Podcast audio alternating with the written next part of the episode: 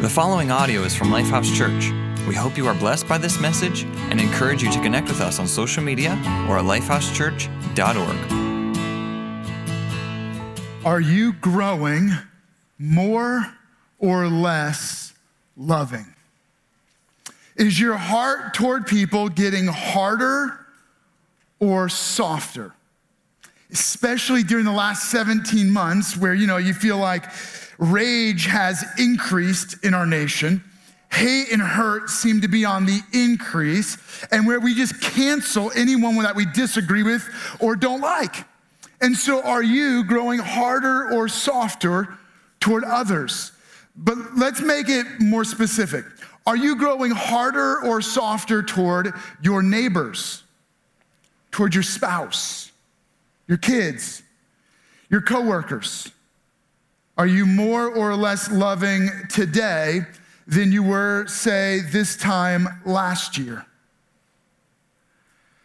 I think in a season, in a time where we feel like we're just trying to fight to survive, where rage and hate seem to be on the increase, it's easy to turn inward and tribal where if you're like me and you think like me and you look like me, then I'll like you, but anyone else I'm hardened toward.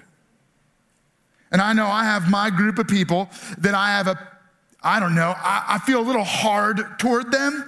And it's, it's almost easy for me not to like them. And so this is my confession moment. And so before I, I confess it, I want you to know that I'm in a pretty, I'm in a pretty healthy place.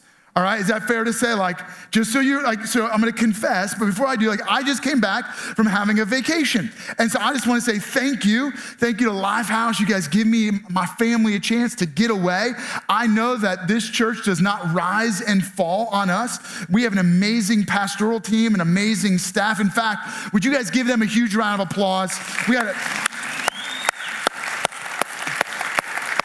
Uh, I'm so grateful that everything doesn't come to a screeching halt because I'm gone. Uh, I, am so grateful to have a great team, and I'm so grateful for you as a church that you continue to give and you continue to be faithful. We were able to join with you uh, online, and that was a lot of fun to be able to know that we were still here, even if we were away. So it was really cool. And so, you know, uh, with six kids on vacation, it's not physically restful okay? And we play hard, we vacation hard, but it was emotionally and mentally and spiritually refreshing. So as I confess this, it's coming from like a like a place where I feel relatively rested mentally, emotionally, and spiritually.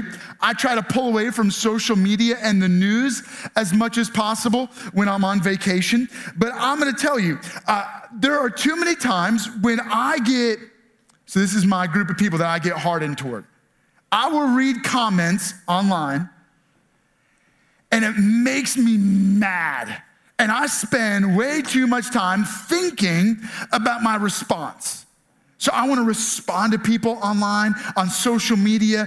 If they comment on my page and they put something stupid on there, I just start stewing. And maybe they, maybe somebody spreads a rumor about me. Yeah, that even happens to me, right? And, and so like I'll spend all this time thinking about my response, and then I start writing, and I spend way too much time writing a very biting response. And then after I'm all done thinking and all done writing, I just delete it. But I'm still hard. I still, I'm still irritated about their comment or their rumor or their negativity. And the group that puts me over the edge the most is Christians and church leaders that attack the church. Because I feel like, you know, like I grew up in a home where you know, like you're, we were, we were actually allowed to like fight with each other. Like we have, I had three brothers and my parents pretty much allowed us to fight and like we were allowed to beat each other up. But don't mess with one of us outside the home right? And, and that's what I feel like, you know, when somebody takes their, their quarrel with the church outside the church, I'm like, man, that ain't right. That's like, beat, that's like beating up your brother in front of his friends. Like, you just don't do that. Like, that's off limits, right? You step in and you're like, you want to fight my brother? Well, you fight with the whole family, right? And, and like, that's my, anyway, for whatever reason, that just really sets me off. And so now there's my confession. And some of you are like, really? That's all you got? Hey, come on. We all have our trigger, right? And what happens though is there's this group of people that you get hardened toward, and you don't even feel bad when you start writing something that's pretty biting. Now, some of you, you, don't even bother holding back.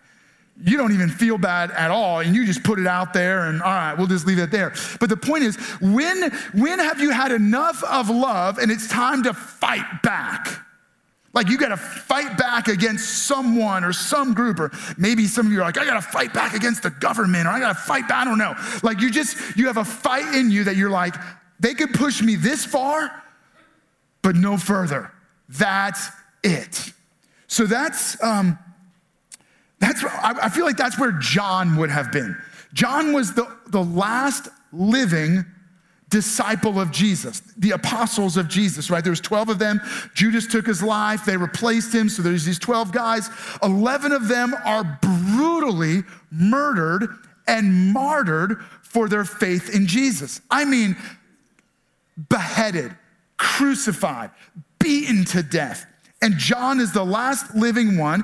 He's an older man now, and they even tried to kill him. In fact, at one point, they dropped him into a vat of boiling oil to kill him, and it didn't kill him. So imagine what he must have looked like. I mean, he was probably brutally scarred from being, you know, boiled in this vat of oil. I mean, he he he was probably um, he, he, was, he would have been beaten, so he didn't look great. But because they didn't kill him, they finally just put him into prison on an island, the island of Patmos. So don't think Maui, think Alcatraz. All right, that's where he's isolated, and John is living there. And one Sunday morning, John is on this island. He's up on the hill. He's hiding in a cave uh, from the sun, and he has this vision of Jesus. And the vision is about the end of the world. And he begins to write it down.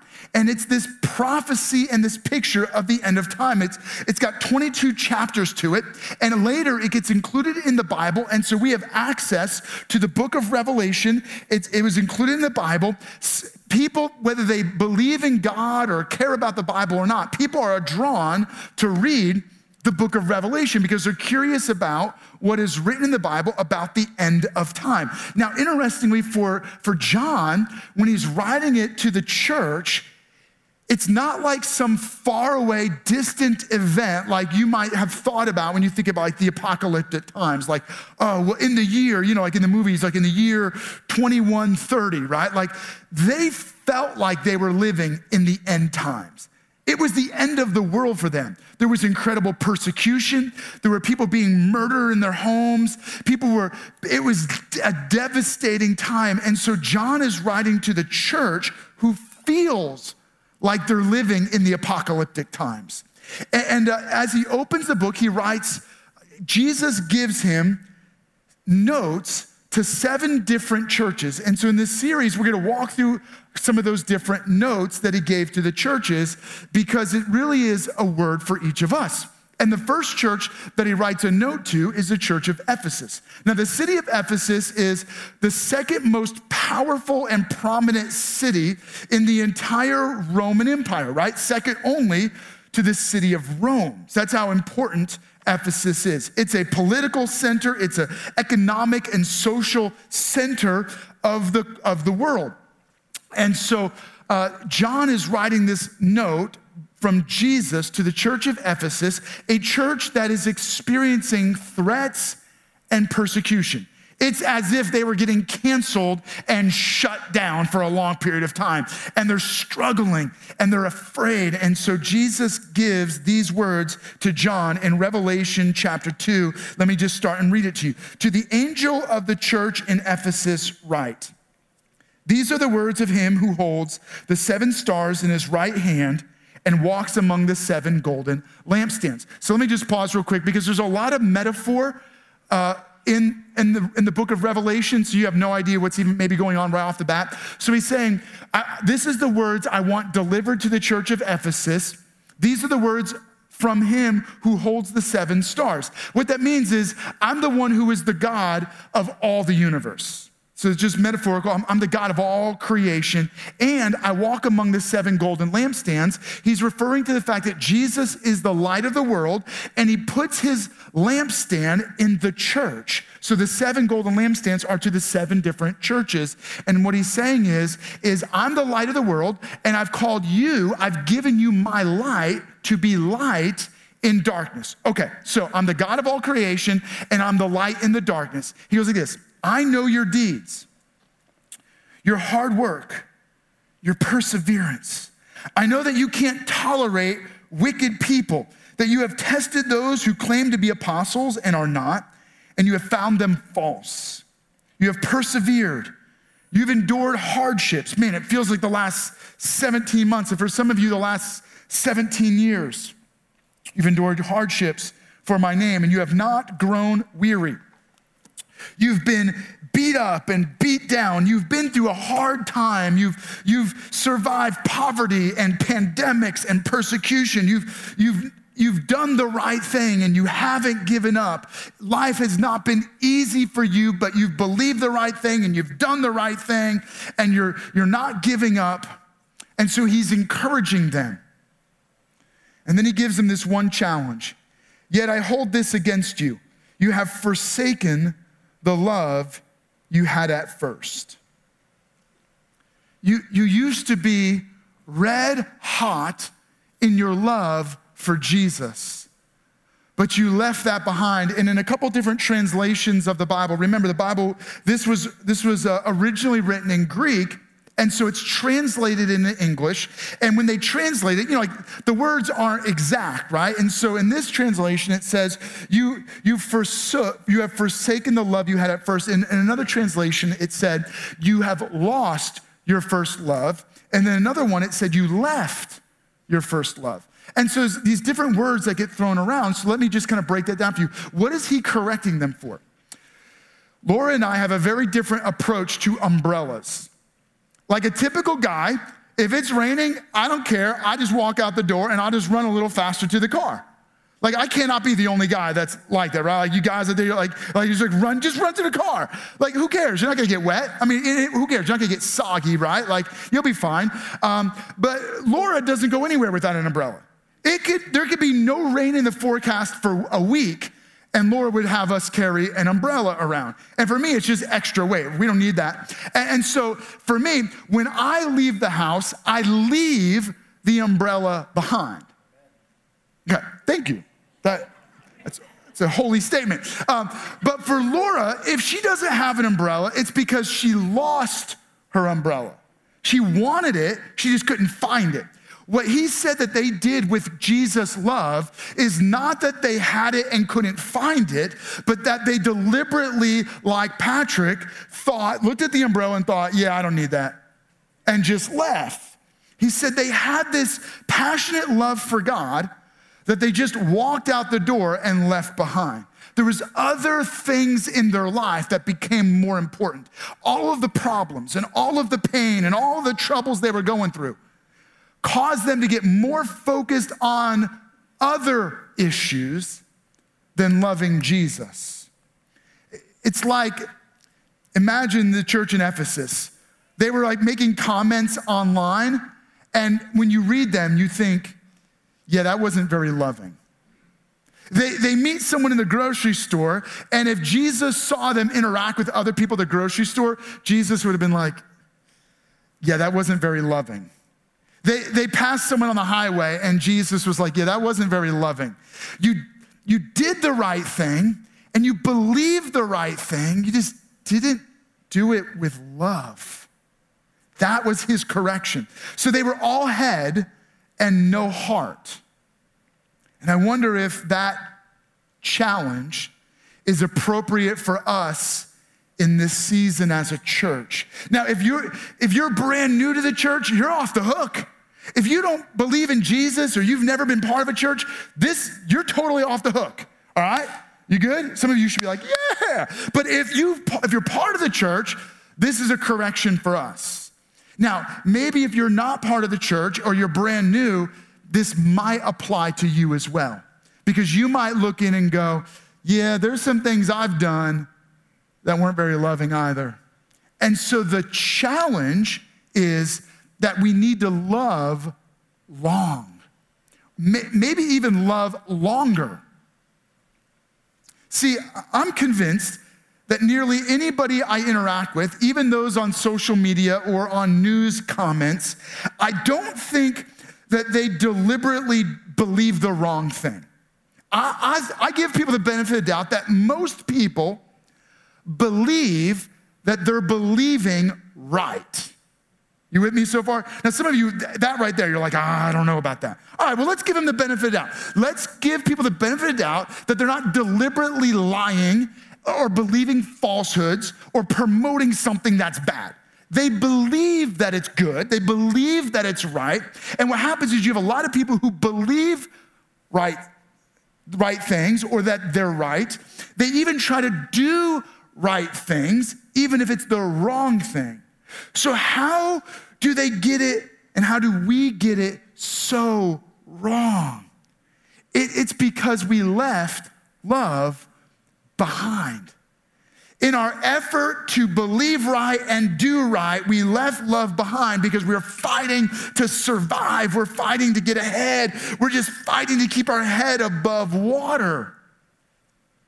And there's this sabotaging force inside of every one of us it's a spiritual force. It's not emotional, it's not mental, it's not physical. It's somewhere deeper inside of every one of us. It's spiritual. And it's undermining our ability to love well and love long. It's, it's getting in the way of our ability to not just believe right and do right, but do it for the right reasons. It's called sin. Sin is a spiritual sabotaging force inside of every one of us that rejects God. It hardens us toward God, it hardens us toward each other, and compels us to do things that are not good.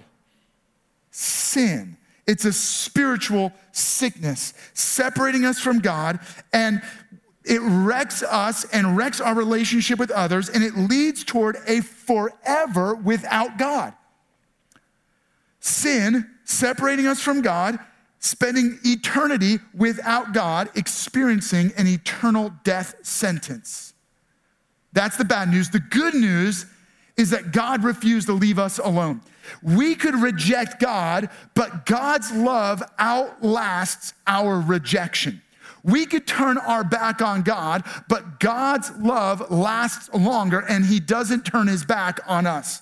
We could do wrong things and God does what is right for the right reasons every time. And so God is pursuing you. You don't even have to pursue Him. God loves you even if you don't love Him. He wants to welcome you into his family, even if you were not ready to be part of his family. He says, I love you and I'm for you. So John, and it may be the same guy named John. What we know is that these letters were written to the church in Ephesus, and they're also in the Bible, written by a guy named John, possibly the same John. In his letters, in this one, it's, it's the first letter of John, in 1 John chapter 4, the author writes this, and again, this is to the church in Ephesus, who he's writing about love.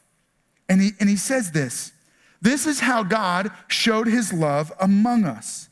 He sent his one and only Son into the world that we might live through him. This is love. Meaning, this is long love. This is love that lasts longer. Not that we loved God, but that he loved us and he sent his Son as the atoning sacrifice for our sins. Did you get it? He said, God's love lasts longer. Not that we loved him, but that he loved us, and so he gave. For God so loved the world that he gave. He, he was generous. He was sacrificial. No matter what we stole, God gave. No matter what, how we were selfish, God was selfless. No matter how much we rejected him, he pursued us, right? God's love outlasted our rejection, our sin, our hate, and our hurt. And so if you if your heart has gotten hard, or maybe your love has, you know, you, you've grown less loving than more loving, it's time for you to experience the love of God. I have good news for you. God loves you. He proved it by becoming one of us. Jesus came to earth to die on a cross. Why would he have to die? Because death was the eternal death was the payment for our sin. And so Jesus took on our eternal death sentence. When he died on the cross, he died once for all, absorbing all of our eternal death sentence. So when Jesus died, he died paying for the penalty of our sin, and then he miraculously and supernaturally rose from the dead. And in his resurrection, he gives us life forever life. So when you believe in Jesus by faith, you are both forgiven and given new and forever life. And so I want to encourage you. Maybe you would, maybe you would say you were on the outside of the church. And maybe you thought you were exempt from this sermon or this message. And I want to give you an invitation and just say, Welcome home. If you're ready to put your faith in Jesus and receive his love that lasts longer, longer than your failures, longer than your guilt, longer than your shame, then you are invited to put your faith in Jesus Christ. And I just want to I just want to celebrate that and be like, welcome home. Welcome into God's love. And if you're making that commitment, would you let us know? Text the name Jesus to 81411. And when you text us, uh, we're going to send you some resources really quick just to give you some tools to help you as you begin this new relationship with Jesus. Now, as I said, this message and this challenge is mostly for the church. And it's a call to invite the church to get back to their first love. And so, for you, for those of you that believe in Jesus, have you left your first love? Was there a time in your life when you were more red hot, passionately in love with Jesus than you are right now? And what snuck in and got in the way of that love? Maybe you've gotten more in love with politics than you are in love with Jesus.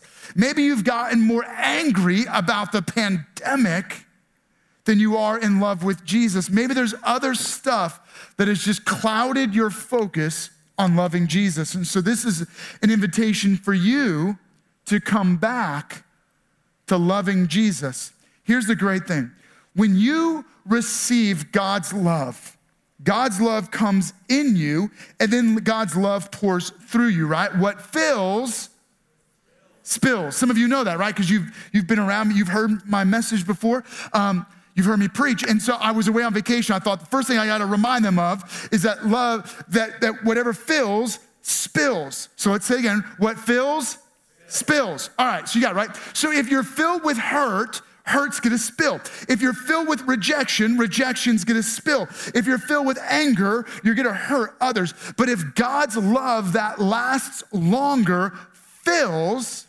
then you'll love longer. Let, let me read this to you. First John chapter 4, verse 4. Here's this.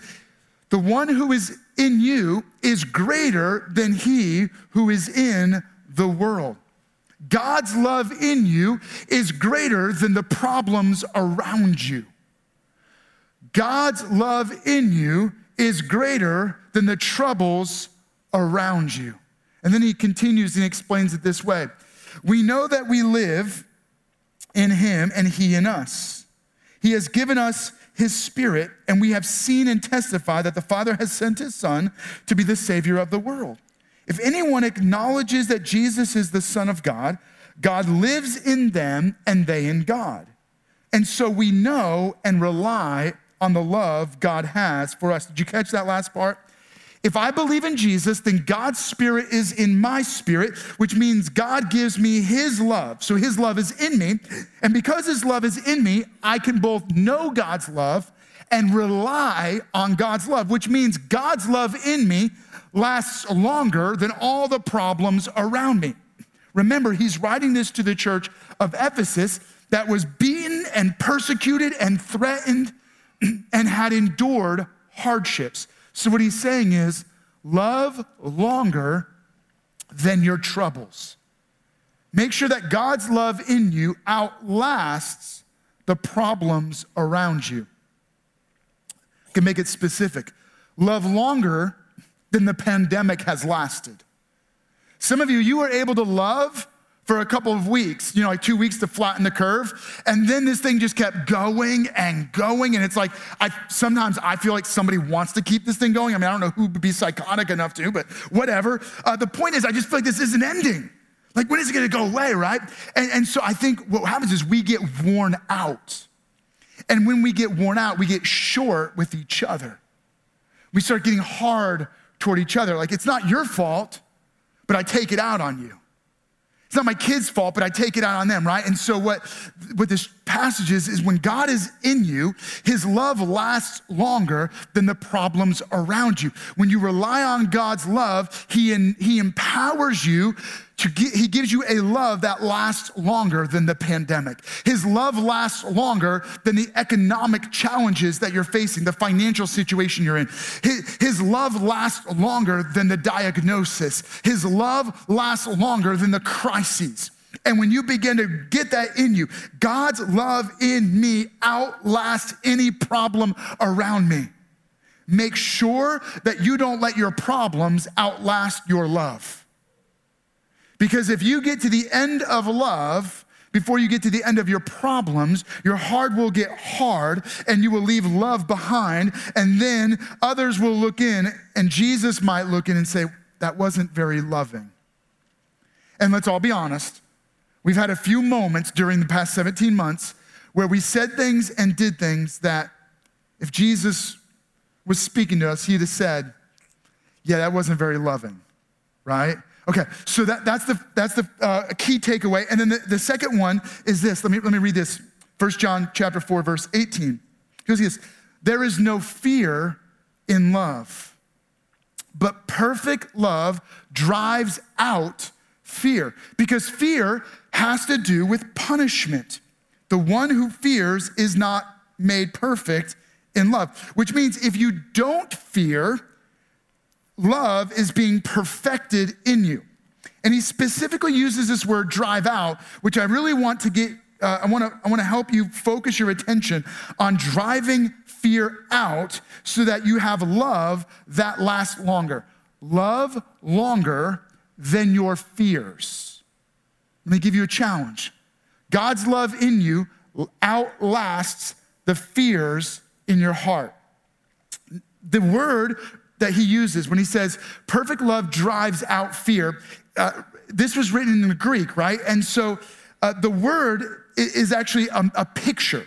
The, imagine the picture. Now, it, I don't know. I, I, think I'm almost certain almost all of you are probably very hospitable and you're, you're wonderful guests. The picture he gives is opening the front door of your house and kicking someone out.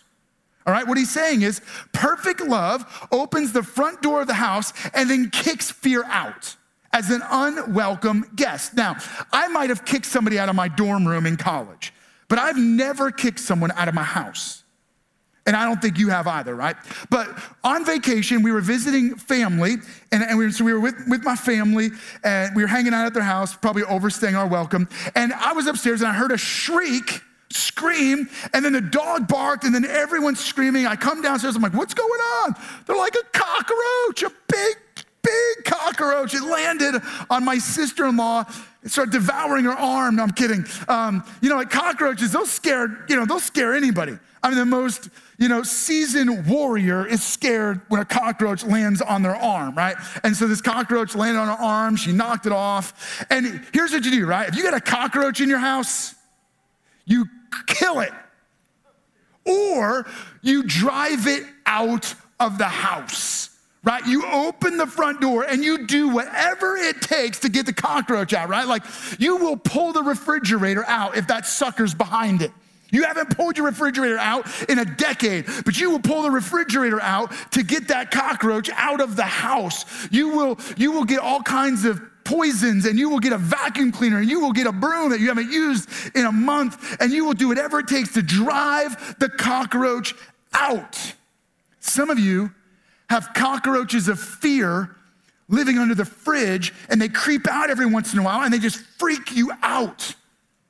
You've allowed fear to live in your home as an unwelcome guest. And what, G- what Jesus is challenging the church of Ephesus is that love opens the front door and says, Fear, you're not welcome here anymore. And some of you, you need to get that in your heart that God's love in you is opening the front door of your life and saying, Fear, you're not welcome here. Get out. It's time for you to open the door of your life and kick fear out the front door and say, You're not welcome here. Some of you have been allowing the news cycle to stir fear that has pushed love out the front door. You've allowed fear to live in the recesses of your heart and in the corners of your life. And it's time to clean it up and allow fear, allow, allow love to drive out fear so that fear isn't driving you. I want God's love to outlast my fears and drive out my fears. Allow God to so overwhelm your heart that He washes away, He cleans out, He kicks out the fears that are working in your heart and in places they shouldn't be. And then the final challenge I want to give you from this passage to the church of Ephesus about love. We love because He first loved us. Whoever claims to love God and yet hates a brother or sister is a liar. For whoever does not love their brother or sister whom they have seen cannot love God whom they have not seen. He has given us this command anyone who loves God must also love their brother and sister. He has given us this suggestion, He's given us this good idea, He's given us this meme or this post. No, He has given us this command that we must love our brothers and sisters. And so I'll make this really personal. As I read that in my preparation, God's saying, Patrick, I've given you a command that you must love those who it's easy to harden your heart toward. You must love those that you want to put a reply toward. You must love those that you're writing a post against. You've got to love. That's, that's the ultimate ethic of the Christian faith is a strong, powerful, victorious, winning, overcoming love. Love lasts longer than your conflicts. So make sure that God's love in you loves longer than the conflicts you have with anyone and everyone. Make sure that your love is longer than the conflicts you've had on social media or with a family member, with a spouse, with a coworker, with a neighbor, with an old friend. Love outlasts my conflicts. Love is the ethic of the church. And what we need is the love of God in the church to outlast the conflicts in our community, to outlast the conflicts in our nation. We are the ones that carry long lasting love that overwhelms the problems and the pain and the tension and the, the um, differences that we feel in our communities.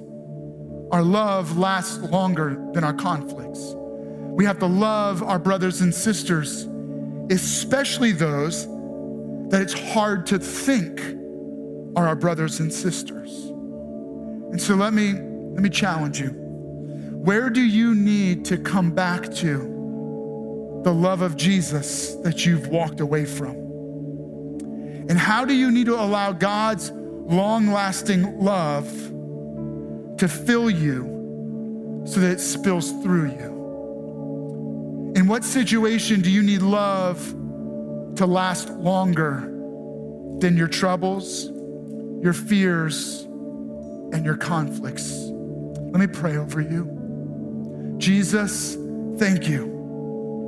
Thank you that you didn't turn your back on us because we turned our back on you. And thank you that you didn't reject us when we rejected you. And you didn't stop pursuing us because we were not pursuing you. No, you loved us and you loved us longer and you forgave us and you gave and you served and you were generous to us when we didn't deserve it. And so, God, all across this place, we open our lives and our hearts And we say, God, would you fill us again with that kind of long lasting love? And would you help the love that fills to spill through us? And would you right now begin to show us the people and the places where we need to extend some long love? Your precious name, Jesus. Amen. Thank you for listening to audio from Lifehouse Church. We believe that through Christ, life change happens here. So we invite you to connect with us further by visiting lifehousechurch.org.